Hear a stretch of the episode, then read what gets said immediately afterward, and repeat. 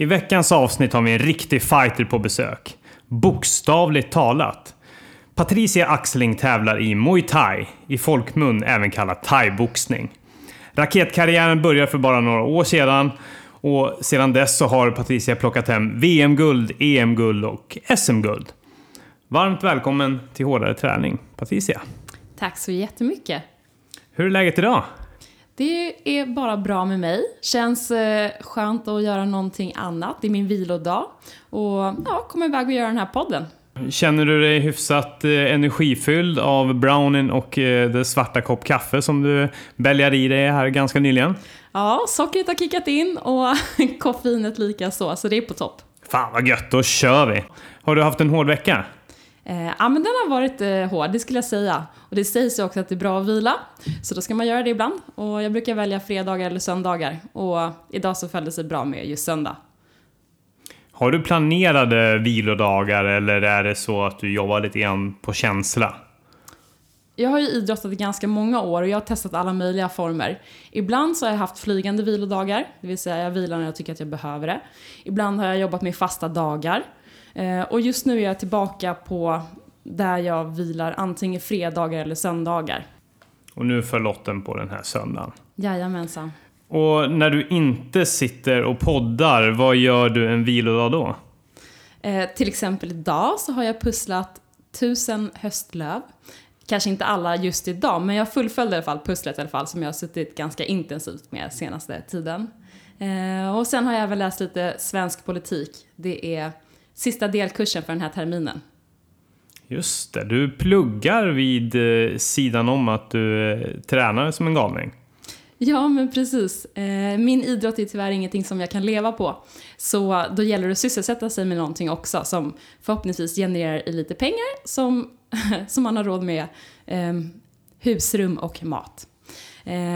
Men ja, jag läser till idrottslärare och även lärare i samhällskunskap på gymnasienivå. Har du fått en större förståelse för hur idrotten påverkar din hälsa och sådär som du började plugga? Eller, eller hade du koll på mycket redan innan? Nej men jag, alltså absolut har jag fått, eh, fått en, en, en hel del insikt och kunskap. Eh, annars vore det lite, lite bristande i utbildningen tycker jag. Men jag tycker att jag har haft ganska bra koll innan och till exempel så har jag under ganska många år varit engagerad i något som heter en frisk generation där jag då eh, har varit verksam som ambassadör. Och det kan man säga är, det är en organisation då som hjälper eh, barn i, ja, men som har eh, socioekonomiska svårigheter. Och så ser man till så att de får fysisk aktivitet och då integrerar man hela familjen i det här. Och i och med detta, för de baserar hela sin organisation på forskning, så har jag fått väldigt mycket levererat till mig under de här åren som har varit. Så jag har lärt mig ganska mycket därigenom också, alltså utöver då mitt eget idrottande. Okej, okay, men skulle inte du kunna berätta lite grann om hur ett sånt här pass eller aktivitet kan se ut? Ja, absolut. Jag brukar då ha en timme till förfogande. Och det är som sagt, det är ganska små barn och sen så är det deras föräldrar. Eh, och vanligtvis så har de ju aldrig varit i kontakt med någon typ av kampsport. Och då brukar jag liksom tänka att det ska vara lekfullt men också inslag av seriositet. Och sen så ganska korta tidsintervaller för att de ska kunna behålla fokuset. Så först så kan det vara ja, men någon uppvärmning som någon kullinspirerat. Eh, och sen kanske jag typiskt går över till så här, lite olika typer av balansövningar eller koordinationsövningar. Och det leder ganska ofta till, till skratt, det låter inte så kul men det blir ganska bra. Och sen så därefter, då brukar jag ha så här genomgång av liksom hur man står och, och sen även eh, liksom dela in dem i par. Eh, och, så att de förstår det här liksom, samarbetet som kampsport ändå bygger på. Och sen efter det så visar jag olika tekniker. Eh, och brukar börja med ganska grundläggande raka slag och sådär. Och sen så successivt bygga på det till kanske höga sparkar eller armbågar som känns lite spektakulärt och lite roligt. Och sen så kan man typiskt avsluta med eh, ja, som gladiatorerna, någon typ av så här hinderbana eller någonting. Det brukar de tycka är ganska roligt. Men om vi återgå till dig och när du faktiskt kom i kontakt med kampsporten för första gången. När, var, hur? När, var, hur? Ja. Eh, nej men det var, eh, jag är delvis uppväxt i Skåne.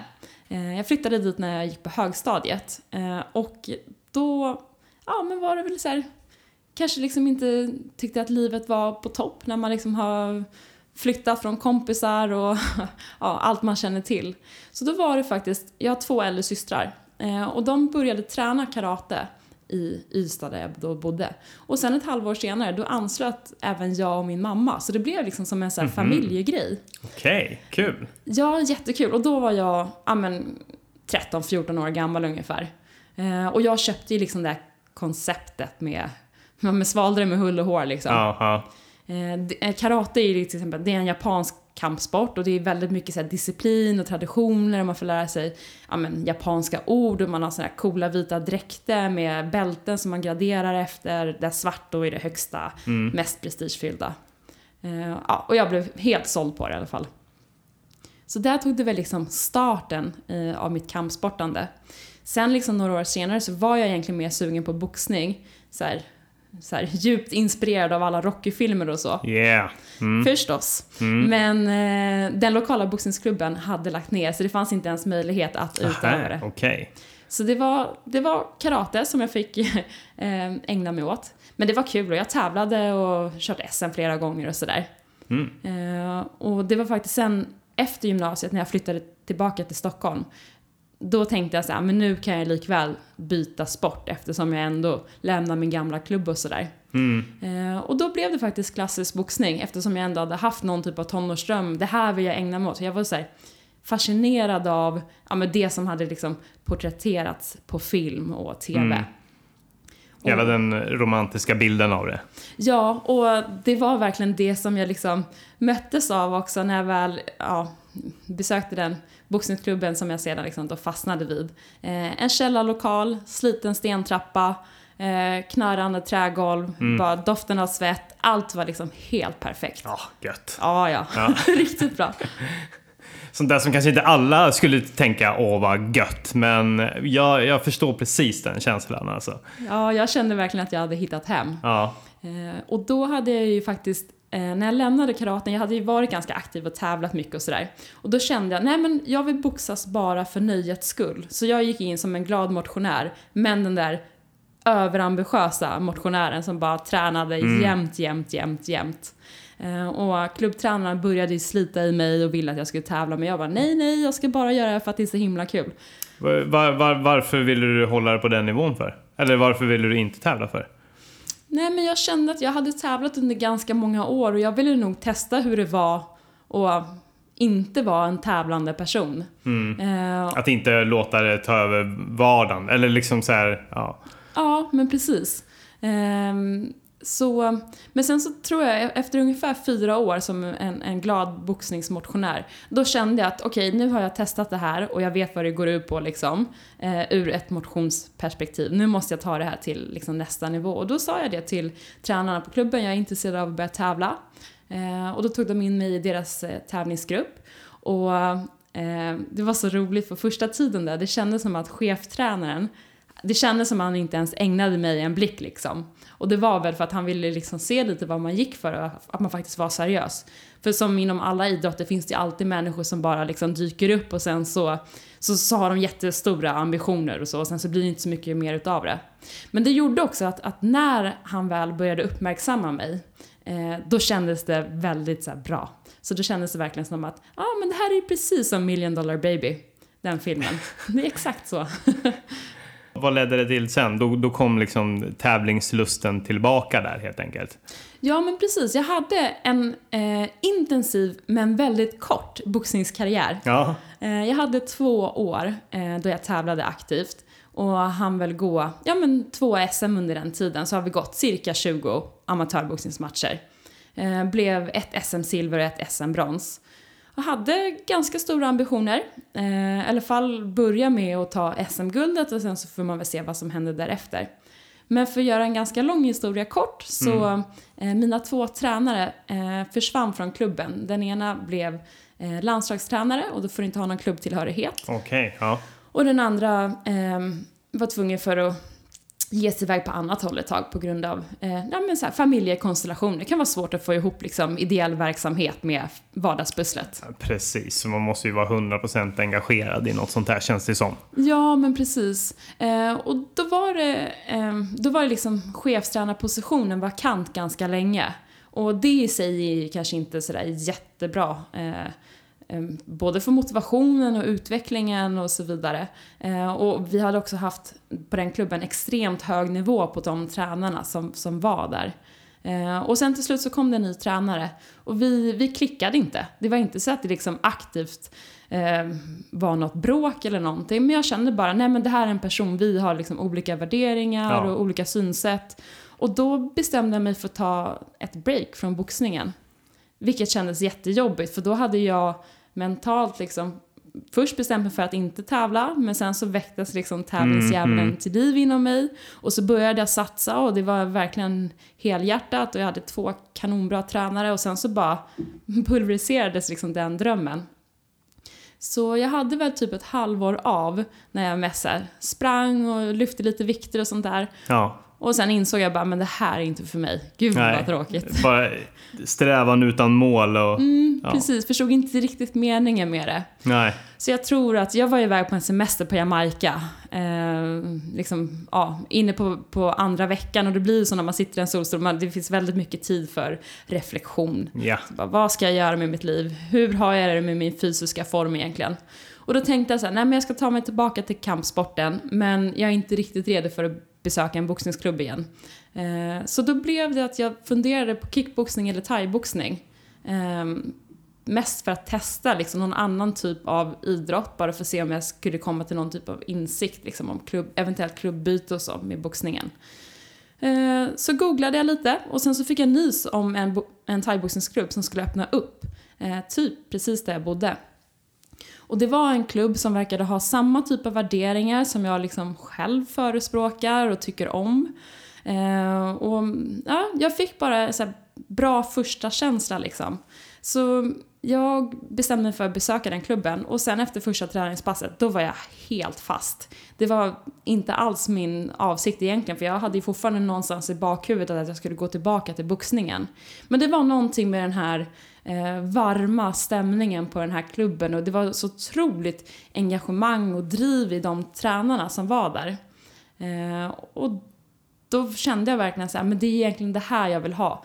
Ja, men liksom, tränare som jag känner att jag klickar med och som liksom kan lyfta mig eh, ja, oavsett om det är på motionsnivå eller liksom på tävlingsnivå. Så mm, själva liksom idrotten i sig egentligen, alltså just med thaiboxning, eh, där du har ganska många mer moment än bara boxas med händerna. För du har ju sparkar och knän och armbågar. Kanske inte var så helt såld på, på just det. Utan det var mer liksom känslan av det här är kompetenta tränare, eh, det är en bra stämning och extremt rolig träning. Men det ena ledde till det andra så tror jag att efter typ tre månader så stod jag i, i ringen och gick min mm. första thaiboxningsmatch. Kul! Och snackar vi då den klubben som du är på även idag? Ja, jag tränar på en klubb som heter Odenplan Fight Gym. Som ligger på, ja, som man hör på namnet, på Odenplan. Odenplan. Ja. ja. Och, och vilket år var det här? När var det du startade på, på Odenplan? Det här är typ eh, 2014. Eh, så man kan väl säga att jag har väl nästan 18-19 år med kampsport i kroppen. Men just thaiboxning är väl då framförallt senaste sex åren. Mm. Men eh, precis, men det, det, det, du hade fördelen av när du kom in till eh, thaiboxningen var väl ändå eh, du, du måste du väl haft lite eh, förtjänst att du höll på med karate innan? Ja, alltså framförallt så hade jag fördel av boxningen för jag hade ju ganska bra krut i nävarna. Ja, eh, ja. Så Eh, jo, jag skulle säga att, att jag hade ganska stor fördel av det och jag var ganska bra fysad redan från början när jag kom till, till den ja. klubben. Så jag var ganska tacksam att liksom skola in i den här nya kampsporten då. Eller ny för mig i alla fall. Mm. Eh, och sen har det väl varit en utmaning i sig att först gå från karate till boxning för det är två helt olika stilar och idrotter. Ja. Och sen gå från boxning till thaiboxning för även där så skiljer det sig hur man rör sig, hur man står och kanske lite hur det slår. Så det är, visst ehm, det är nästan som att jämföra så här, hamburgare och pizza. Båda är mat, man äter dem. Jävligt goda också. Väldigt goda, Ja. men det är liksom, det är helt olika grejer. ja. Men med det sagt så kan man ju ändå ha ehm, fördel av att liksom ha ringvanan och jag vet hur jag slår ett schysst slag liksom. Men ja, för, för, för oss utifrån så är det så här, ja men eh, den skillnaden är att man sparkar i thaiboxning jämfört med boxning. Eh, Men eh, jag anar att det kanske att det är lite fler skillnader än just att man får använda fötterna. Ja, alltså framförallt så kan du ju använda armbågarna och knäna också. Eh, hela kroppen är träffyta och det skiljer sig även i ja, men kanske längd på ronden och antal ronder och så vidare. Jag tycker ju att det är liksom, båda två är helt fantastiska sporter men skulle jag välja, skulle de ställa sig mot varandra, då skulle jag välja thaiboxningen. Jag tycker att det finns en tjusning i att det är så många moment. Det är liksom som, eh, ja, jag har hört många jämföra boxning med schack. Men det här är schack i 3D alltså. Ja. ja, precis. Det är så jävla... Man, det, det räcker ju med att man håller blicken lite för mycket mot eh, ja, men ö, alltså ögonhöjd, händerna liksom, så, så ryker man väl vid en låg spark, jag tänker mig. Ja men så är det och det är ju, där sätter du verkligen finger på någonting. För det, så var det för mig i övergången. För jag stod lite för tung på främre benet så det var ganska tacksamt. Så jag, under första året, alltså folk sparkade mig rakt på fy lårmuskeln hela tiden. Det var ju konstant halt. Ja. Ah, shit, det, ja precis de där... Man har, ju, man har ju bara sett på lite videoklipp och så här. Det, det, de ser inte sköna ut när man, eller när man bara sparkar på vader eller smalben för den delen. Ja, nej det är klart det känns och det är faktiskt så. Om det går en match och du får, ja det heter ju low kicks när du sparkar lågt liksom. Eh, två, tre välriktade sådana som sitter bra, sen står du inte upp länge. Då är det, då är det game over. Då är det över. Ja. Du började med eh, thaiboxningen 2014. Du har haft en ganska intensiv, eh, vi kan ju säga raketkarriär Ja. inom det. Eh, när, när firade du första framgången? Eh, ja, eh, det beror väl lite på vad man definierar som framgång. Men så här var det. Jag började i mars 2014 och redan januari 2015, typ, ja vad blir det, 9-10 månader senare. Då så sa vi så här, du får vara med i SM, eller mina tränare sa det till mig. Då skulle vi ta lite tempen, alltså självklart hade vi liksom men, ja, höga ambitioner men ändå lite så här för att ta tempen, vart ligger du någonstans i liksom eh, utvecklingskurvan och hur står du mot de bästa i landet och sådär. Eh, vann kvartsfinalen och sen så förlorade jag min semifinal. Eh, blev förstås helt knäckt eftersom jag är en vinnarskalle. Ja. Hon, hon vann matchen rättvist så det var inga konstigheter så. Men sen så var det verkligen så här. Mina tränare sa till mig, om du gör exakt som vi säger nu, då kommer du ta SM-guld nästa år. Och då tänkte jag, ja, det är bäst att göra som de säger. Yes. Så då står jag där. Eh, vad blir det här? Då blir det ja, årsskiftet 2016. Eh, tar mig hela vägen till final och vinner sen på knockout i fjärde ronden över den då, dåvarande regerande svenska mästarinnan. Så det var väl största, ja, första framgången i alla fall. Hur många timmar i veckan ligger det bakom den här snabba eh, ingången till thaiboxningen? Hur, mycket tränar du innan du gick din första match? Eh, alltså jag har alltid legat på en ganska hög, hög mängd träning eller hög dos. Eh, och jag tror att det är nog... Jag, jag tränar kanske lite mer idag. Eh, nej, egentligen är jag faktiskt osäker. Jag kan nog ha tränat lika mycket hela tiden. Jag ligger på ungefär 15-20 timmar varje vecka. Mm, mm. Eh, och sen så... Sen är det förstås att alla mm, pass är ju inte stenhårda. Det ingår i massa ja, mindre roliga saker som rörelseträning och lite rehab kanske och ja, stretch och sånt där som man också måste göra som är lite mer långsammare och lugna inslag. Men likväl, det är ju en typ av träning. Eh, men ja, procentuellt då så skulle jag vilja säga att den mesta delen är ju förstås thaiboxning. Men sen tillkommer ju också massa löpträning och det är styrketräning också. Eh, ja, många timmar i banken under ganska många år i alla fall. Tr- tror du att du procentuellt sett tränar lite mer än vad dina konkurrenter gör? Jag vet att jag ur ett svenskt perspektiv Ja. ligger på ganska många timmar. Ehm, när jag liksom ja, pratar med mina landslagskollegor och ser hur mycket de tränar och liksom Ja. får input från annat håll. Då förstår jag att ja, men jag ligger på ganska många timmar. Men, men jag vill ändå tro att de flesta tränar liksom mycket. Ska det Ja. vara på absoluta liksom, eh, världsnivå, då, ja, då, måste man, då måste man in och göra sina timmar. Liksom. Mm, mm. Eh, sen vet jag inte riktigt internationellt om, men ehm, hur många timmar de lägger i, i förhållande. Men jag skulle inte tro att det är färre timmar i alla fall. Nej, nej. Men eh, det, den ordinationen du får från dina tränare, ser du alltid till att ligga lite över den, eh, de antal timmarna? Eller liksom, vem är det som styr att du tränar så mycket som du gör? Eller gör du väldigt mycket på eget bevåg där också? Nej, men jag har en huvudtränare som heter Hans Edström och han har varit med mig i thaiboxningen sedan dag ett. Eh, och det är ju framförallt han som sätter ihop mitt träningsprogram. Eh, och, och, och säger han att jag ska göra x antal timmar, då gör jag ju dem. Jag försöker inte liksom gå över ännu mer. Eh, utan jag tänker att det finns ju en tanke med det som han ändå satt upp. Och han är väldigt duktig för han är påläst. Eh, alltså tittar mycket på studier och liksom ur ett vetenskapligt perspektiv, vilket är viktigt för mig så att det inte bara är, ja men så här har vi alltid gjort. Ja, liksom. ja precis. Mm. Eh, och sen så, ja nej men, eh, så sätter, sätter han upp eh, ett schema och jag får gärna också liksom komma med liksom input eller liksom förslag på det. Så att han vill att jag själv ska vara tänkande och delaktig i det så att jag inte bara liksom gör som jag blir tillsagd utan ändå har, ja men är medveten om processen. Det har alltid varit liksom viktigt för oss att, att ha det samarbetet. Men visst, det är han som ändå har satt grunden någonstans. Mm.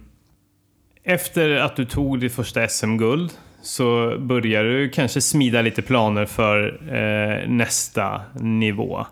Du började ju tävla på, på världsnivå sen också ju. Och eh, när firade du din första internationella framgång? Ja, det dröjde faktiskt inte jättelänge. Eh, det var nog maj 2016. Eh, då var det VM och då var det faktiskt på hemmaplan i Jönköping av alla ställen. I Ja. Kinnarps arena. Ja, Eh, och eh, ja, men som sagt, jag blev uttagen till landslaget då, fick representera Sverige i min viktklass, minus 57 kilo. Eh, och det som jag hade fått höra då inför det här mästerskapet, alltså det är så att ingen vinner sin första match. För det är, ja men det är hård konkurrens där ute, så man liksom skulle ändå vara lite beredd på det. du skulle in och samla lite erfarenhetspoäng. Typ så. Eh, jag och min tränare, vi hade väl ändå liksom, vi hade satt upp egna, eller eh, eh, målsättningar, för vi jobbar mycket med målsättningar, det är väldigt viktigt. Och jag tror så här, baserat på eh, mina tidigare liksom, resultat och liksom när jag, för jag hade även gått någon proffsmatch liksom, så här, internationellt och så. Och så, så försökte vi liksom lägga ihop ett och ett och så, så studerade vi liksom världseliten och då tänkte vi så här, ja men bronsmedalj, det får vara vår målsättning, det känns ändå liksom rimligt. Eh, Ja, nej men och så, så går jag väl in och så gör jag min första match. Jag kommer ihåg än idag, liksom benen skakar. Eh, så himla nervös. Och eh, jag tror att matchen bryts väl typ i andra ronden. Eh, jag vinner på liksom teknisk överlägsenhet, hon blir liksom utslagen. Eh, så domaren bryter matchen och jag går liksom in i omklädningsrummet och benen skakar fortfarande för att jag är så nervös och det är så mycket Ja. adrenalin. Eh, och någonstans där och då så bara, okej, ja men nu är vi i rullning liksom. Eh, och sen så in, i kvartsfinalen så ställs jag mot en thailändska eh, och står väl sedan för VMs största skräll när jag faktiskt eliminerar henne. Vilket torde ha varit omöjligt med tanke på hennes gedigna liksom, erfarenhet och hon var tekniskt mycket bättre. Ja, var hon, alltså var hon lite grann av en favorit i, i mästerskapet? Ja, absolut, det skulle jag säga att hon var. Men jag var orädd och stark och nyttjade min boxning väldigt väl. Eh, och fick utdelning för det. Och, och kunde faktiskt ja, ehm, ta hem den matchen. Eh, och sen så kändes det som att i, i semifinalen så mötte jag en finska som också var väldigt rutinerad. Men det kändes som att henne knep jag bara farten för då hade jag ju, då, då var ju liksom ångan redan uppjobbad. Ja, ja visst. Ja. Och sen var det dags för finalen och då möter jag en, en ryska. Eh, och det första jag fick lära mig var att man måste vinna över ryssen, det är väldigt viktigt. Ja, så är det, är, det, är det tränarnas ordination eller är det bara en så allmän grej? Att det är det? Eller är det från filmerna som eh, det, kommer ifrån? kanske lite, lite, lite av allt. Ja. men, eh, men skämt åsido. Men Ja. Ryssland är en väldigt bra nation och de är starka i många olika typer av kampsporter och de är jätteframgångsrika i, i thaiboxning. Okej. Så, ja. så jag visste att det här är liksom ingen duvunge som de har ställt framför mig. Nej, nej. Det här är en hård, motherfucker. Ja, man tänker liksom, hon, hon käkar liksom, eh, ja men grus till frukost Ja, ja. liksom. Ja. Det, Det ska härdas. det ska Ja, härdas, precis. Nej men så jag sitter där och ehm, sitter på en stol och väntar på att matchen ska liksom ruppas upp så jag ska gå in i ringen och bara nervositetsgäspar. Jag är dödstrött. Mm. Och så känner jag bara så här, kan inte någon annan människa göra det här åt mig? Stapplar in i ringen, eh, gör en, en första rond som inte är helt lysande, så jag förlorar första ronden. Mm. Går in i rondvilan och får mig en avhyvling av mina tränare som bara Vad håller du på med? Vakna liksom. Vill du det här eller vill du inte? Och då så inser jag bara shit vad håller jag på med? Det här är ju få förunnat. Här står jag på hemmaplan i en VM-final. En final som jag typ inte borde stå i Ja. ens. Och vad gör jag med det här? Jag måste göra någonting vettigt. Eh, och då gick jag in och så, så kändes det som att jag gav allt. Eh, går in i andra rondvilan och vill minnas att det bara är helt tyst i Kinnarps arena. Och sen så går det som, tar ungefär 10 sekunder. Och sen så går det som i ett sus i arenan. Och sen så hör jag ett jubel. Då har jag alltså kvitterat. Man har en monitor där man ser poängen. Och det tar, tar några sekunder innan den visas upp. Så inför tredje sista ronden så står det, ja men så står det lika. Eh, och sen så känns det som att vi går ut i sista ronden. Jag ger stryk, jag tar stryk. Eh, och sen i ronden över, vi ställer upp. Och vi har faktiskt ingen aning vem som ska vinna. Vi kan ju bara hoppas. Men Ja, ja, ja. som sagt, det är många domare som ska övertygas. Och, eh, sen helt plötsligt så hör jag där liksom, eh, ja, vinnare från Sverige. typ. Och då var det bara jubel. Fan vad mäktigt. Ja, det var härligt. Ja. Men ja, fan, du, ja, du måste ju varit eh, lite chockad över det här alltså. Eller och, och tränarna, eller ja, men liksom hur, hur... Märkligt att du skulle... Du gick in med tanken att du skulle få lite erfarenhet och går ut som världsmästare liksom. Ja, det var väldigt... Eh, det, det var väldigt svårt att, att, att förstå. Och, och, och liksom, eh, vad är det som jag precis har varit med om? Och det är ju också så här, när man tävlar, oavsett liksom om det är egentligen en proffsmatch eller om det är mästerskap i form av SM, EM eller VM. Jag går liksom alltid in i en typ av bubbla. Och under den tiden, då är det bara thaiboxningen som existerar. Jag jobbar bara mot det. Allt annat, det är liksom det, det existerar inte riktigt. Så när det är över så får jag ju oftast en... Eh, ja, men det blir väldigt tomt. Eh, och, och det var väl kanske lite det som jag möttes av också. Och vilket jag blev ganska förvånad över för att jag hade inte upplevt det så starkt innan. Um, så ja, det var blandade känslor efter det här VM-guldet. Först var det bara ren och skär glädje, men lite chockad. Och sen så följde, liksom, följdes det av en tid med ganska, ja, en tomhet liksom. Ja, ja. Ja, mäktigt alltså. Är det, är, det, är det din största stund karriärsmässigt eller har du lyckats överträffa den efter det? Ehm, Hur, hur känns det så här om du blickar tillbaka till eh, liksom, karriären nu liksom? Vilken har varit den största hittills? Ja, alltså det, det är alltid svårt att veta hur man ska värdera olika typer av vinster. Ja. För de betyder mycket för mig, men på helt olika sätt. Mm. Eh, 2017 så var jag iväg i Vitryssland och tävlade VM. Eh, och det VM-guldet kändes mycket svårare att vinna.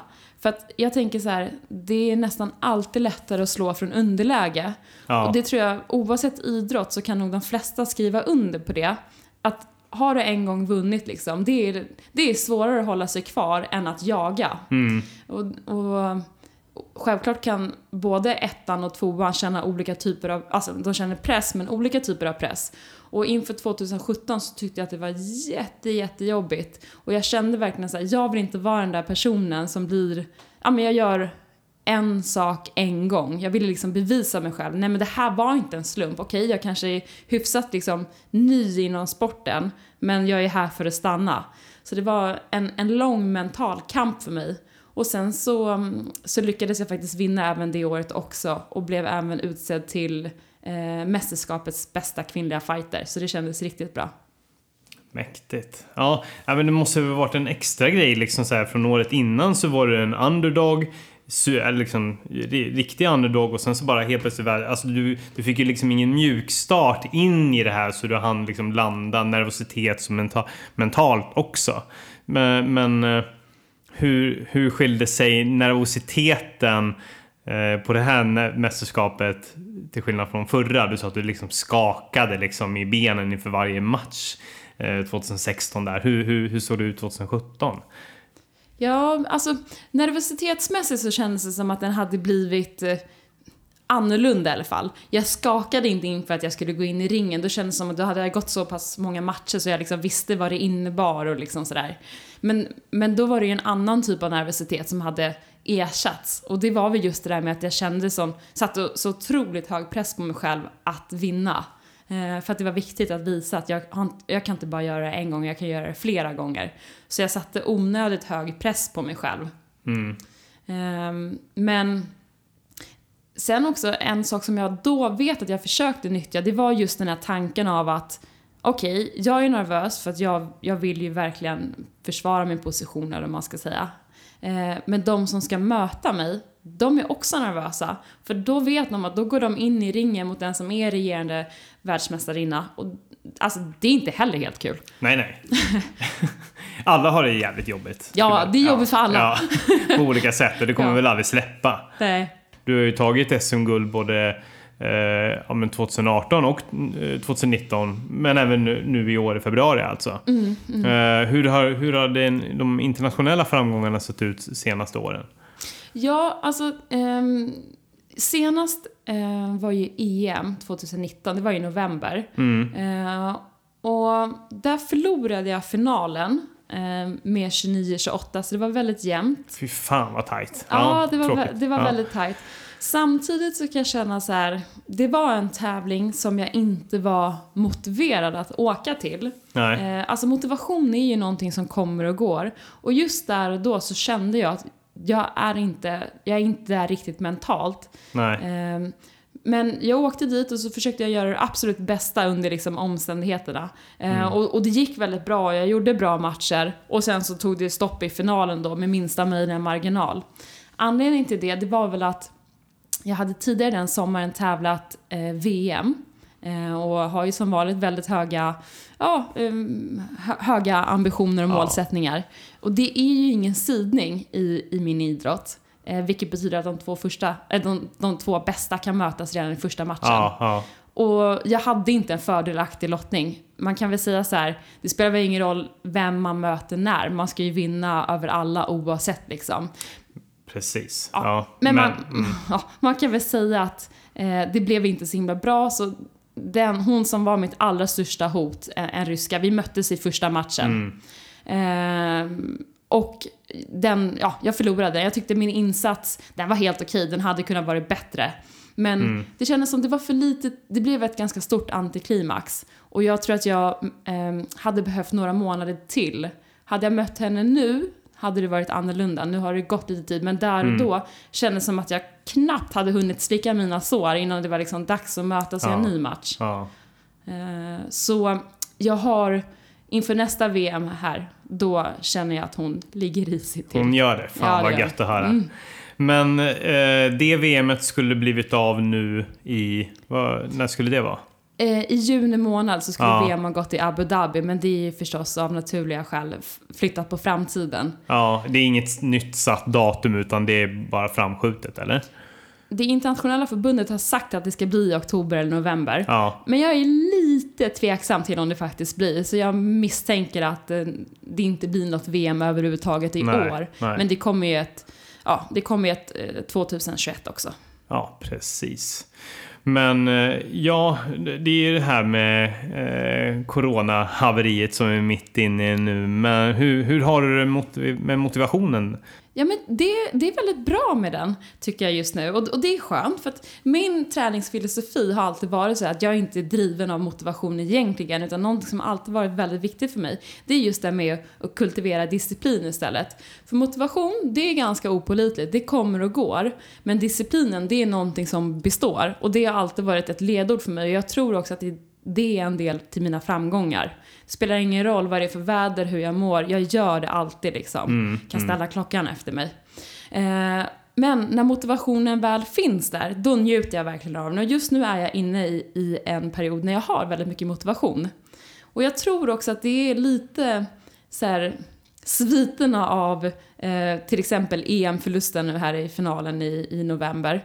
Att jag känner att eh, jag har mycket utvecklingspotential i mig som jag vill liksom eh, nej men som jag vill utveckla, som jag vet och, och hoppas och tror att jag kan bli bättre i. Mm. Som jag jobbar mot nu.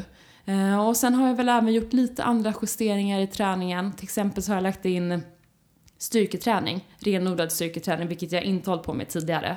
Och då känns det också lite så här, lite nytt och lite spännande och ja, jag antar att det också är en, en bidragande orsak till att jag ja, men känner mig ganska motiverad just nu. Mm. Så jag försöker tänka på den här coronakrisen som att det här är bara ett bra tillfälle för mig att i lugn och ro kunna jobba på mina svagheter men även bli bättre på det som jag redan är bra på. Mm. Ja, men det, smart grej där att inte tänka att det är motivation som ska driva en.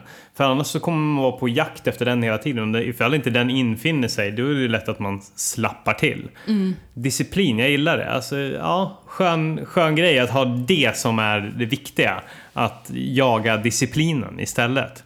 Ja, men precis. Och jag tror att, alltså så här, generellt så tycker jag att det är någonting som saknas hos många. Just det här med att, att vara, nej men våga liksom hålla ut. Eh, det kommer bra tider och det kommer liksom dåliga tider, men bara du liksom biter i så brukar det liksom, ja, det brukar ge utdelning.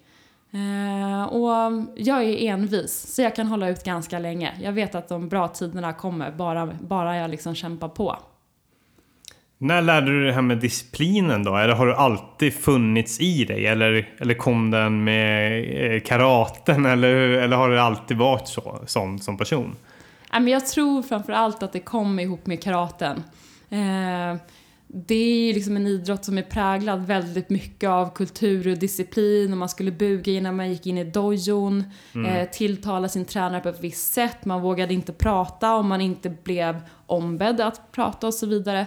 Och jag tror att där la det liksom, ja men det la liksom grunden för, för mycket i mitt liv. Eh, och sen så tror jag också, alltså även min värnplikt, eh, har jag också förstått vikten av liksom disciplin och hårt arbete. Att det är bara liksom att mala på i ur och skur. Mm. Så, så kommer belöningen sen. Mm. Och Rocky-filmen också. Ja, Rocky-filmen Ja, också. för där är det mycket upp i ottan och, Ja, ja. och knäcka ett par råa ägg och, och så vidare. Ja, men precis. Ja. Nej men absolut, ja, men det, fan hur, hur, många, hur många pass är så jävla roliga och hur många pass gör man när man känner sig på topp? Hur många pass procentuellt sett skulle du känna att nu är motivationen på topp, jag är jättepeppad, det ska bli skitroligt att träna? Ja, alltså det, är- det är alltid svårt att värdera saker, men jag känner att eh, eh, så här, oh, nu är det verkligen tjo och tjim, high life. Det är inte väldigt många pass som är så. Med det sagt så betyder det inte att jag tycker det här är bu, liksom gud vad tråkigt. Men men elitidrott är ju också knepigt. Alltså det är så här, man ligger liksom på sådana stora belastningar hela tiden. Eh, och jag tror att det är svårt att kunna känna så på varje pass. Yes, vad kul det här ska bli liksom. Eller när man har haft en riktigt hård vecka och så vet man okej, ja, men nu är det bara sex träningspass kvar den här veckan liksom. Man vaknar, man har ont överallt, man vet att bara uppvärmningen kommer liksom vara ja, men ett stort hinder att ta sig över. Ehm, men då, ja, det är då jag brukar förlita mig på den där disciplinen. Det är lite roligt för min tränare, han brukar ju säga att jag är Eh, han brukar kalla mig för den talanglösa världsmästaren. Att det är liksom, det är ingen talang, det är bara hård, ja, Slit. hårt liksom. slit som har byggt denna karriär. Mm. Ja, men jag gillar det också. Alltså man, om man förlitar sig för mycket på det, då är man inte kanske beredd på de här svackorna heller. Eh, utan då förlitar man sig för mycket på sin teknik och sin, eh, och, och sin talang så kan det falla snabbt man blir besviken. Istället för om man vet, som du, att det är fan med hård träning och att göra det om och om och om igen som krävs. Så blir det lättare att fortsätta. Ja, absolut. Det är lite, ja men alltså, det är också det som är tjusningen. Man ser liksom många idrottare, de kommer, ställer upp på något SM, kanske placerar sig bra. Men sen så gör de det inte igen. Det, det är den här avsaknaden av uthålligheten. De klarar inte de här tuffa perioderna. Jag tycker att eh, ingen karriär är väl fulländad om du inte haft lite toppar och dalar. Och jag känner att jag har haft toppar och jag har haft lite dalar och ja, och förhoppningsvis så ska det komma ännu fler toppar innan jag så småningom avrundar. Yes, men just nu så är du taggad som fan på att träna stenhårt och göra redo inför nästa tävling då? Ja, absolut. Så är det. Och om, och om inte VM blir av i år då, då vad, vad, är, vad blir nästa liksom? Har du några andra mål som du sätter upp ut, utanför tävlingarna liksom? Eh, ja, alltså jag gillar ju att mäta saker. Eh, det känns ju alltid bra med fakta, för jag är en ganska... Eh, ja, men jag försöker oftast vara en ganska rationell person.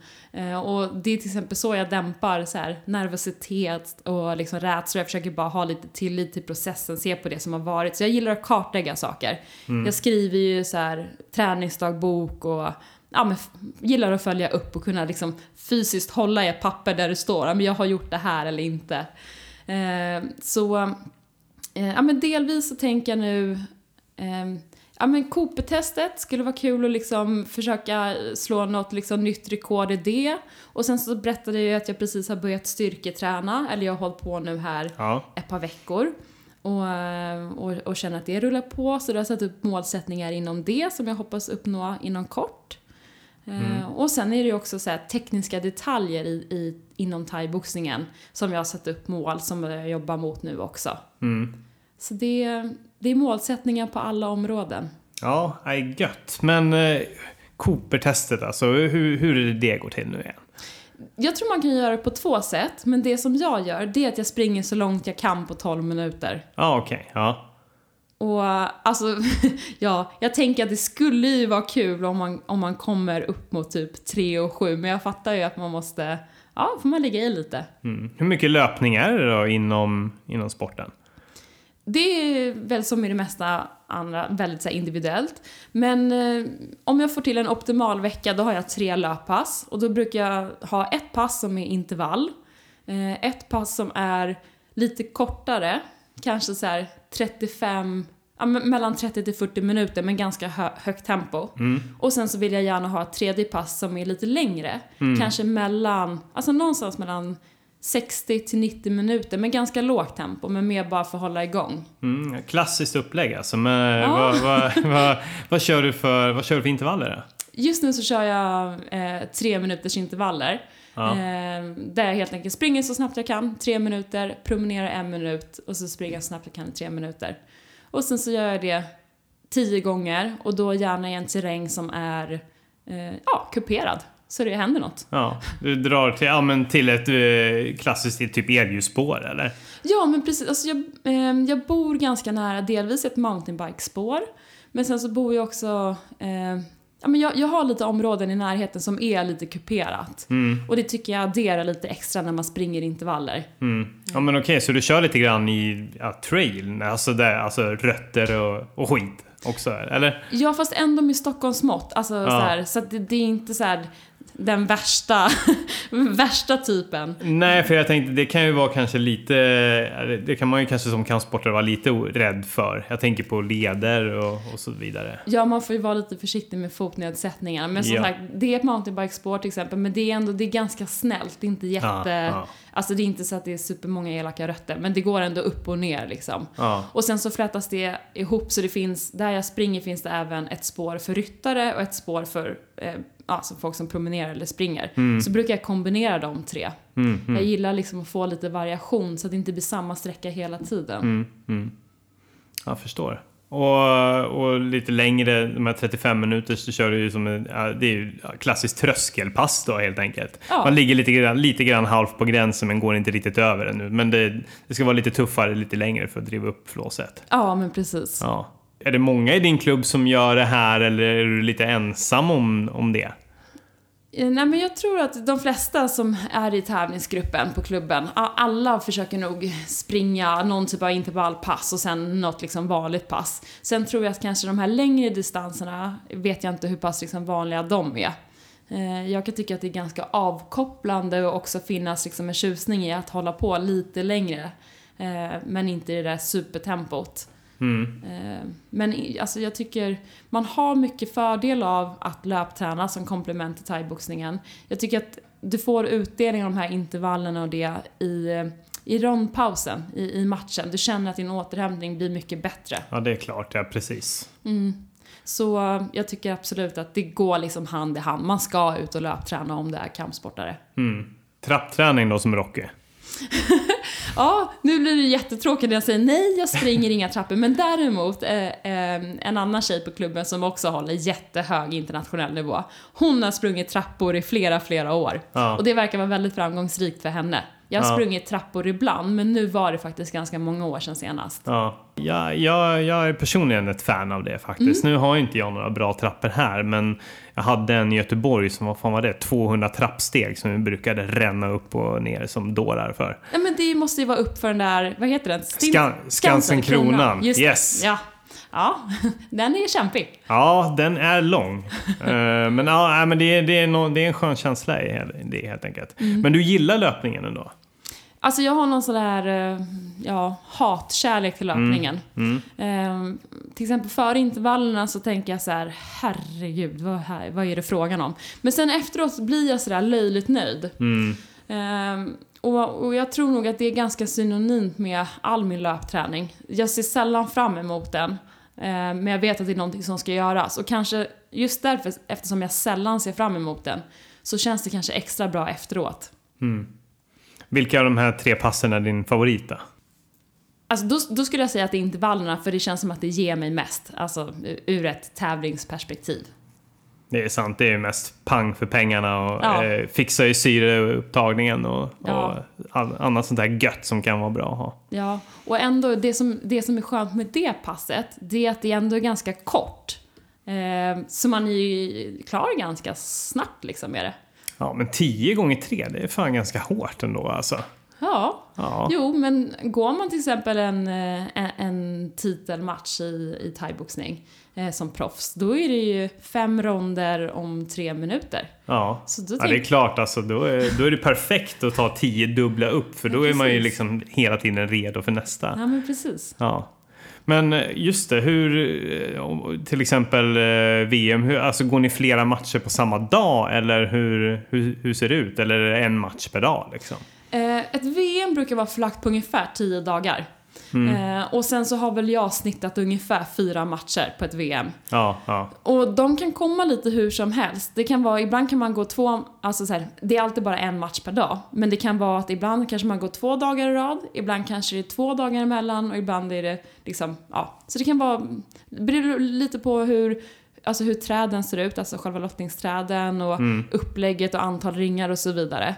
Men eh, ja, i någon typ av snitt, varannan dag ungefär. Så när det är dags för liksom sista matchen då, fjärde sista typ, eh, då brukar man vara riktigt risig i kroppen.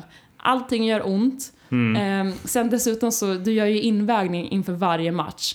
Eh, så det betyder att man väger in på morgonen och sen så ha, har man åtminstone fem timmar på sig typ för återhämtning.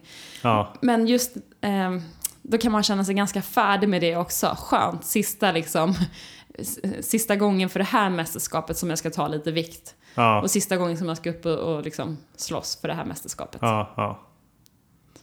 Ja, hur fysiskt eh, urladdad är du efter varje match? Ja, Det beror ju förstås också på, men om du går en full match alla ronder liksom. ja alltså, ehm, tänker du fysiskt eller mentalt? Börja med fysiskt. Eh, fysiskt. Eh, ja, jag tror så här. På, när det kommer till mästerskap, när man vet alltså så här, att nu blir det flera matcher, då brukar jag inte tillåta mig att känna efter så mycket. Utan det är mer bara så här, ja, det där var en match i boken, eller ett steg liksom, ett steg på vägen till finalplatsen. Eh, för jag tror, känner man efter för mycket, då kan det bli liksom besvärligt. Men eh, om, däremot, man gör ju lite åtgärder för att liksom vara fräsch fysiskt efteråt. Till exempel, när, när går en match? Eh, det blir ju ganska mycket impakter på kroppen och blödningar här och där. Så det första som jag gör när jag har gått min match, det är att jag tar såna här Dauer-lindor. Och sen så lindar jag dem på benen, eller inte jag, min tränare lindar dem eh, på benen jättehårt Ja. i 20 minuter. Eh, och det gör riktigt ont. Och det är liksom för att stoppa, små blödningar och sånt. Ja, ja. Eh, och sen efter det så lindar man av sig det där och sen så kan jag köra typ kompressionstights eller bara lättlindat sådär. Och så går man omkring med det och så försöker jag få lite kan vara att man kanske promenerar liksom en, en viss sträcka eller kanske du vet, cyklar lite bara för att få en genomblödning. Eh, så man gör ju så gott som man kan åt det och sen om man känner att man har kanske fått någon, så här, någon smäll så nacken har liksom tagit lite stryk eller man har ont i någon axel. Eh, då kan man antingen kanske be förbundsläkaren kika lite på det eller om man har någon schysst lagkamrat som kan klämma lite så kanske man jobbar själv med rörlighet. Så man gör ju allt vad man kan för att ge sig själv de bästa förutsättningarna för att inte ha fysiskt ont. Mm, mm. Men som sagt, jag, jag försöker också bara slå av lite, att inte känna efter så mycket. Det är inte så här eh, ett badkar av is som man lägger sig i eller något sånt där. Men kör inget sånt. Ja, men jag gör inte det, men det skulle säkerligen eh, kunna vara ganska skönt. Ja. Och i och för sig, om jag, har, om jag har kanske sparkat in i någonting så att jag har mycket ondare någonstans, kanske att det blivit någon stor blödning på benet, då föredrar jag faktiskt att köra så kallt, varmt, alltså så med vatten en, en tid så det liksom Ja, får lite genomblödning. Det kan jag göra. ja. Vad är det för styrketräning som du utövar för att göra dig redo för de här matcherna? Ja, alltså det här har ju faktiskt förändrats för mig. För initialt, eller så här, under de första åren, då har jag tränat väldigt mycket fysträning. Och då har den varit väldigt varierad. Men klassisk sån här cirkelträning som nu är så på tapeten. Ja, Och då kan det vara ganska korta pass med liksom olika typer av eh, vikt. Ibland är det liksom väldigt tunga vikter, och ibland är det lättare, ibland är det många repetitioner, olika längd på ronderna. Så det känns som att jag bara försökt attackera kroppen med så många olika typer av övningar eh, för att den ska kunna uthärda det mesta. Och jag tycker att jag byggde upp en jättebra fys på det. Och sen har jag kört det liksom, körde jag det i några år. Och sen efter det så började jag och min tränare fundera lite, ha är det något annat som måste göras? Och då tweakade vi det lite, så då, gick jag, då körde jag inte lika många fyspass längre.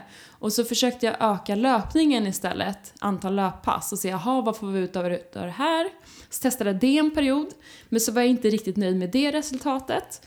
Och sen så nu är jag inne i en ny period eh, då jag eh, ja, men försöker löpa kanske två, tre gånger i veckan. Eh, och sen så kör jag ganska klassisk styrketräning.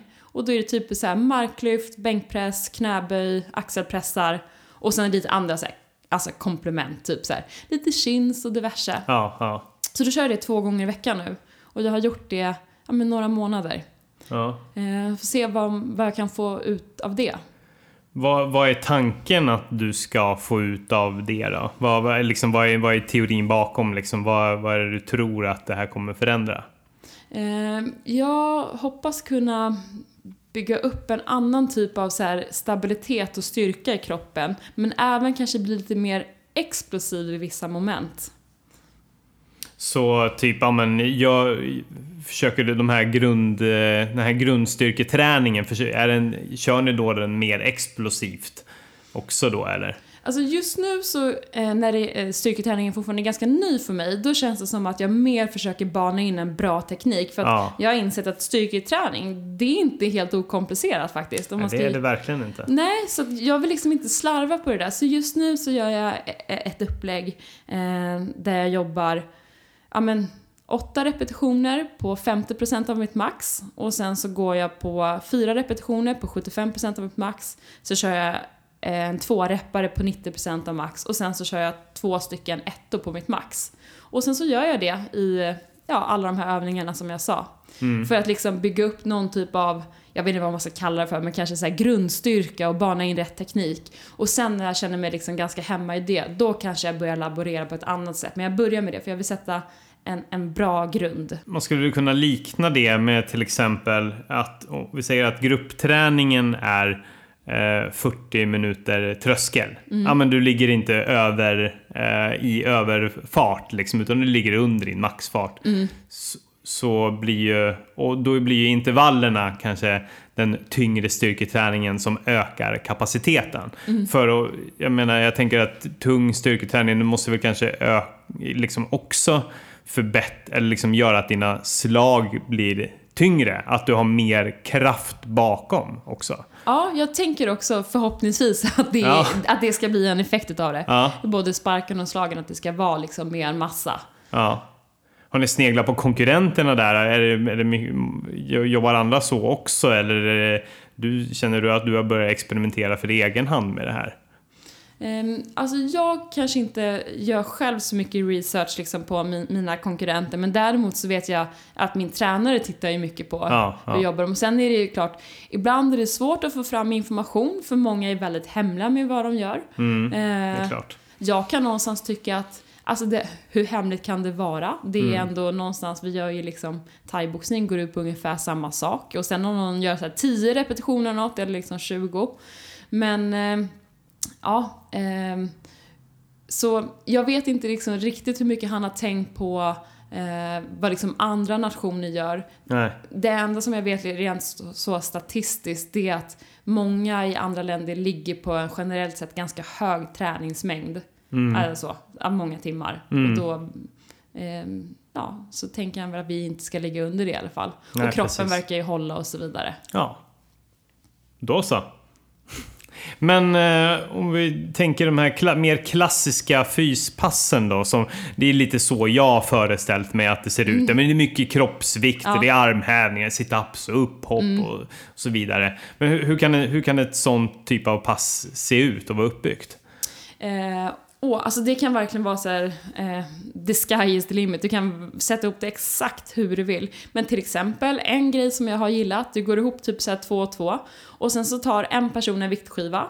Kan vara så här 10, 15, 20, 25 kilo. Och sen så håller du den, antingen rakt ut eller ovanför huvudet eller bara mot bröstet. Och sen så springer du ett varv i lokalen, sen springer din kompis ett varv i lokalen, sen springer du två, springer den andra två. Och sen så ökar du upp. Och så försöker du hinna så många varv du kan på, på liksom en viss tid. Det är bara ett upplägg. Eh, men det är ganska mycket pannben. Ja. Eh, och det gör ganska ont, liksom den typen av träning. Andra kan ju vara mycket så här eh, brottningsinspirerade övningar. Där man kanske ska så här, lyfta sin kompis i konstiga vinklar eller liksom, am, alltså, så här, slänga runt en sån liten väska runt kroppen. Liksom. Eh, annars kan det vara så här ställer klockan på, jag vet inte, 12 minuter och sen så ska du, och så sprider du ut olika redskap i lokalen. kan vara allt från så här kettlebells till liksom chins till skivstänger och så kanske du ska göra 20, 10-20 repetitioner någonting och så går du vidare och när du är klar med det så kör du nästa och sen så gör du det helt enkelt tills tiden har runnit ut. Mm. Ehm, sen kan man ju, andra pass kan till exempel vara att du jobbar 45 sekunder på, på en övning och sen så vilar du 15 och så 45 sekunder på. Så det hör ju, det är ganska, det är ganska brett liksom utbud. Ja, precis. Men det som jag nog har gillat generellt sett, det är att det känns som att alla övningar har så det krävs ganska mycket pannben. Det är bara in och göra liksom. Mm. Och det är ju precis det som eh, det handlar om på matcherna. Den som orkar hålla igång alltså längst och vara skarpast i sinnet och, eh, och vara, vara där och liksom och hela tiden ge allting.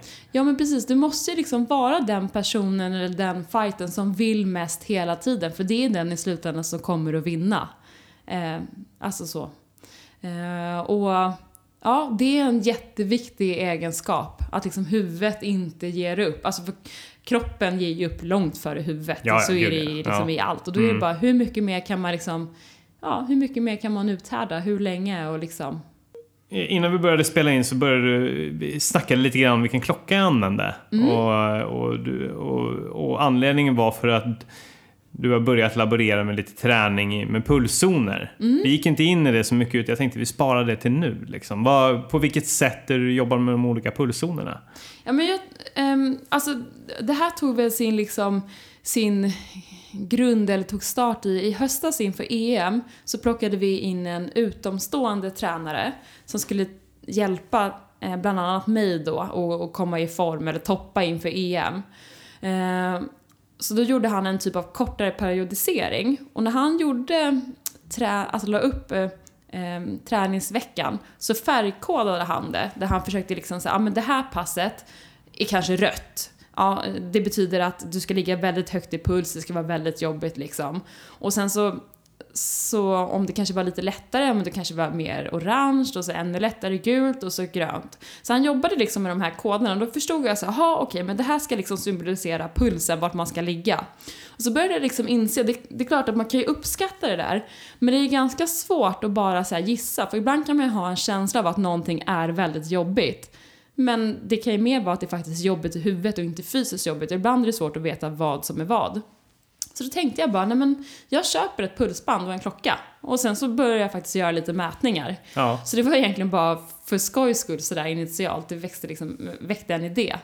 Eh, och sen har jag börjat liksom mäta och sen så insåg jag så här, men okej, det här passet kanske inte var så att det var några enorma avvikelser men ändå lite mer så här, jag trodde till exempel att det här passet var lite mer fysiskt belastande än vad det faktiskt var. Och det har lett till att jag sen då kanske tänkt lite annorlunda när jag satt schemat nu här. Alltså så här, vilka pass jag ska göra vilka dagar, för du kanske inte vill ha mm. så här, fyra röda pass i rad liksom, utan du kanske vill få lite spridning på dem. Eh, så delvis så, eh, så är det det jag använder puls liksom bandet till, att kunna liksom kategorisera min träning. Men sen också när jag är ute och springer, till exempel intervaller, då kollar jag på klockan och så ser jag så här, lyser det rött nu? Nej, det gör det inte. Ja, men då mm. måste jag öka tempot lite. Mm. Så vet jag liksom hur, hur många slag hjärtat slår. Vad ligger jag på? Ja, precis. Eller tvärtom när du är ute på ditt distanspass, att du inte kör för hårt. Exakt. För det kan ju påverka när, när, om du ska prestera i, i ringen eller på din styrketräning där dagen efter. Mm. Visst är det så. Precis. Men en, så här, en vanlig föreställning som jag har åtminstone det är att kampsportsträningen, att då kör man tills man kräks lite grann. Liksom. Och det, det är det som gäller. Eh, har det varit mycket så tidigare att det liksom, må, de flesta träningarna ska vara till att man ja, kryper därifrån? Eller, eller är det bara en bild som eh, man kanske har? Eh, alltså ändå svår fråga att, att svara på. Eh, det är ju många pass som är väldigt liksom eh, väldigt jobbiga men jag vet inte, någonstans när man har kommit till en viss nivå eh, då måste man ju liksom börja kika på ja, men hur kan jag göra för att optimera? Alltså man måste börja tänka på ett sätt som för det finns, då är ändå nivån så pass hög. Då känns det som att då funkar det liksom inte, om jag uttrycker mig lite slarvigt, att bara killgissa. Mm. Det känns som att man måste luta sig lite mer mot vetenskapen och vad, vad säger liksom forskningen, vad är bra och vad är inte. Och sen så får man liksom testa där, därefter. Mm. Men sen så tror jag också det här med liksom att köra tills man, tills man spyr, oavsett vad det är för typ av träning. Eh, för mig har det alltid varit väldigt, väldigt svårt för jag har så stort kontrollbehov. Så jag vågar nästan inte riktigt släppa det där hela vägen ut. Och det är också en anledning till varför jag har haft en väldigt hög lägstanivå. Så många, alltså så här, utomstående kanske tror så här, shit vad den där tjejen maxar. Medan min tränare kan vara så här, varför myglar du för? Men, men eftersom den lägsta nivån är väldigt hög ja. så kanske inte alltid liksom skiner igenom. Till exempel som löpare så har man ju olika, periodiserar man året eh, utefter när tävlingarna är. Så här. Hur, hur, hur ser ett typiskt år ut eh, periodiseringsmässigt för, för er inom kampsporten? Ja, det är lite speciellt för vi har inga så indelade säsonger utan jag kan tävla året runt typ när som helst. Ja. Eh, men det som brukar sätta liksom agendan lite, det är, först är det SM och anledningen till att det är det, eh, det är för att det är avgörande huruvida du kommer med i landslaget eller inte. Eh, och det brukar vara ganska tidigt, någonstans mellan januari till mars. Så det brukar vara första målet. Och därefter, om man då blir uttagen och kommer med, då brukar VM sen hållas i maj ungefär maj, juni och sen i EM oktober, november. Så då brukar jag ha de tre mästerskapen som liksom rättesnören. Och sen däremellan, då vill man ju gärna gå mer matcher, eh, fler matcher. Eh, och klämmer man in dem här och där, där man kan. Men det är inte heller helt lätt att bara hitta proffsmatcher. Eh, det kostar ju en del pengar och det ska, vara, det ska finnas någon gala att gå på. Och ja, det är många liksom så faktorer som, som spelar in. Så tyvärr, en ganska stor del i en fighters vardag, det är att liksom vänta och hoppas på att det blir någon typ av match. Mm. Eh, så därför så tror jag till exempel som nu under coronatider. Det är egentligen inget konstigt för mig för jag är ganska van att träna hårt och gå och vänta och hoppas att någonting ska komma Ja. eller ändra sig. Så Ja. det är inte helt olikt. Det är som vanligt bara. Ja, ja, typ. Ja. Så in, inom allt som har med träning att göra, vad, vilken är din absoluta favoritdel? När är du som, på vilket träningspass är du som lyckligast? Eh, ja, men jag tycker att sparring är typ en av de roligaste grejerna som man kan göra. För det är ändå, sparring är det momentet som är mest likt det man gör i match. Mm, det man kan säga det är att det, sparring är typ träningsmatch. Eh, och det gör jag två gånger i veckan och en gång är det lite hårdare och en gång är det lite lättare, lite mer tekniskt liksom. För där har du möjlighet att allting som du har tränat på under veckan eller under en längre tid, det är där du kan liksom testa, men funkar det här? Sitter det i ryggmärgen? Förstår jag liksom principen bakom det? Så det tycker jag är liksom ett, ett nyckelpass. Mm. Och också att det är, alltså man känner sig väldigt levande efteråt. Det känns uppfriskande. Mm. Hur känns det då liksom sparras mot sina kompisar? Eh, hur, hur tacklar man det här att man ändå pucklar på varandra, så att säga? Ja, alltså jag är väldigt så här, lyckligt lottad. För Just på min klubb, där har vi eh, fostrat ganska många eh, mästare och mästarinnor. Så det är faktiskt en extremt hög alltså internationell nivå. Så jag har väldigt bra sparringpartners och jag tycker att det är så här, desto bättre sparringpartners du har, eh, desto bättre blir ju sparringen. Delvis för att du kan ta, det här är liksom lite svårt att förklara, men du kan ta i väldigt hårt utan att du känner att du blir skadad. Men däremot kör man med någon som är lite mer nybörjare, då är det lättare att skador uppstår. Ja, visst. Eh, så, eh, nej men så, så det är väldigt tacksamt. För det första då så har jag bra klubbkamrater. Vi har jättebra utbyte med varandra och så. Ja. Men sen så, alltså det, man tänker inte så här, nu, nu, nu pucklar jag på en en klubbkompis. utan det är mer som en, en del i, i liksom träningen. Alltså det, nej men det är som vardagsmat, det är liksom ett naturligt inslag. Ja. Jag tror att jag snarare tänker så här, jaha, där fick han eller hon in den här tekniken som vi hade tränat på eller oj, nu blev jag träffad på det här sättet. Har jag en lucka i, mi- i mitt game? Är det någonting jag behöver förändra? Så att jag tänker mer på det ur ett idrottsligt perspektiv. Eh, och mer att jag också är tacksam liksom, att vara omgiven med så duktiga personer. Ja. Jag tänker bara så här eh, hur, det, hur det var i början in, innan du kanske hade den tanken. Alltså den här verkligen eh, klara, mogna tanken. Har det funnits en tid då det liksom var lite mer anspänningar i att gå in i till exempel när du höll på med karate eller liknande? Eller har, har du alltid haft den där, kunnat se det på det här sättet som du beskriver? Eh, nej, alltså det här är väl förstås någonting som kommer med, med erfarenheten. Det är klart att det har funnits eh, tidigare perioder i mitt liv då jag har sett lite annorlunda ut. En så här rolig anekdot, det är från när jag boxades. Och sen så eh, eh första gången som min tränare tar, kör iväg med mig och så åker vi iväg på matchsparring.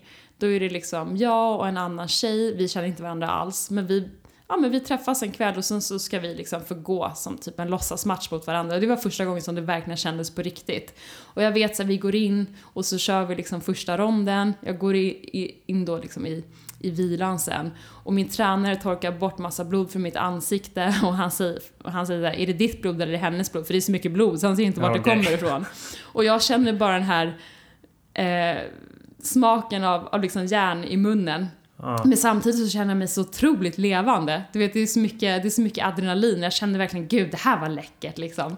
eh, och Ja. sen finns det andra tillfällen eh, då jag kanske, alltså tidigt i min karriär, då jag har känt att jag inte riktigt kan försvara mig själv när jag har sparrat. Och det har varit en ganska jobbig känsla. Man kanske känner att eh, man inte är lika snabb eller Ja. ja, man hänger inte riktigt med i tempot. Eh, så då har det kanske funnits liksom en osäkerhet i det. Men det tycker jag att jag eh, liksom med, med erfarenheten lärt mig hur jag ska hantera. Är det mycket, är det mycket eh, eh, snack om det här? Liksom, är, det, är det mycket i, är det en, en del av träningen, liksom idrottspsykologi och hur man ska tänka och sådär, den mentala biten? Eller är det någonting som kommer i förbi farten? Eller hur, hur blir man coachad i det också? Är väl egentligen det jag vill fråga. Ehm, ja, alltså... ehm, jag tycker att jag har haft tur i det. För, att, eh, för där känns det som att min tränare ofta har försökt att vägleda mig in i det här rationella. Jag sa ju att jag gillar liksom att, att luta mig tillbaka på det rationella för att liksom Ja. bryta nervositet och sånt. Eh, och, men sen utöver det så tycker jag inte att det är någonting som är utpräglat inom sporten. Jag tycker inte att det är någon som säger så här: du kan tänka så här eller göra så eller liksom.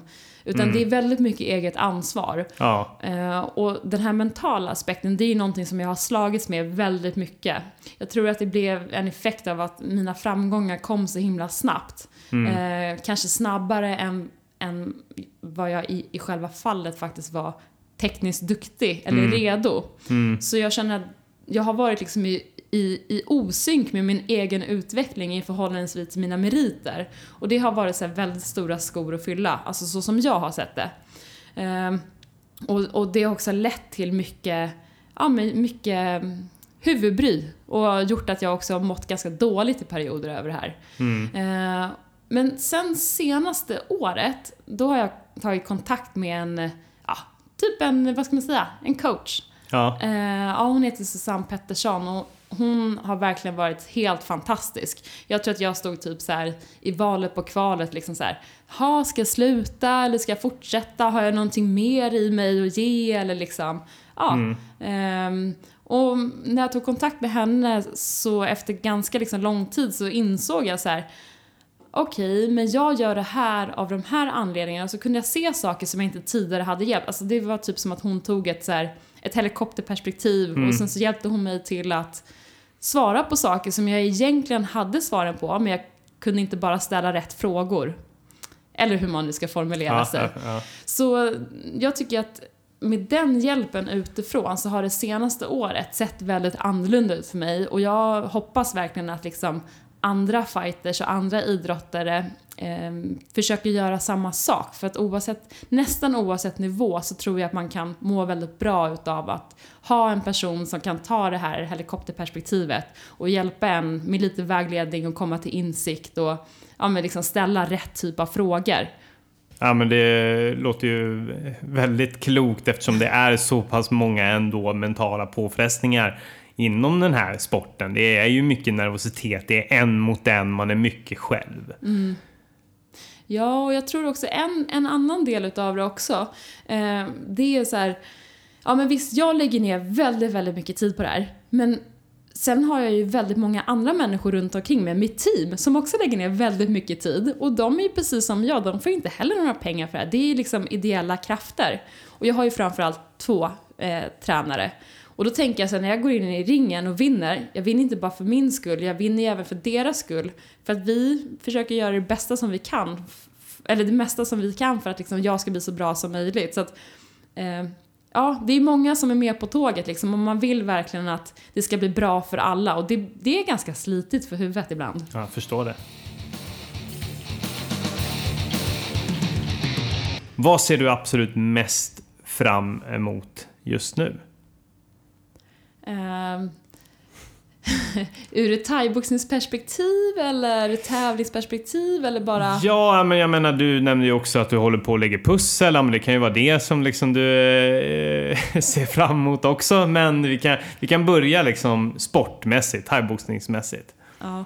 Nej men alltså, eh, en dröm eller målsättning som jag verkligen så har, det är, jag känner att jag vill, in, innan jag liksom är klar med min karriär, jag vill liksom stå högst upp på pallen igen, jag vill höra eh, svenska nationalsången spelas och eh, nej men se liksom svenska flaggan svaja i bakgrunden, det är någonting Alltså det är en obeskrivlig känsla att representera sitt land och stå där som absolut bäst.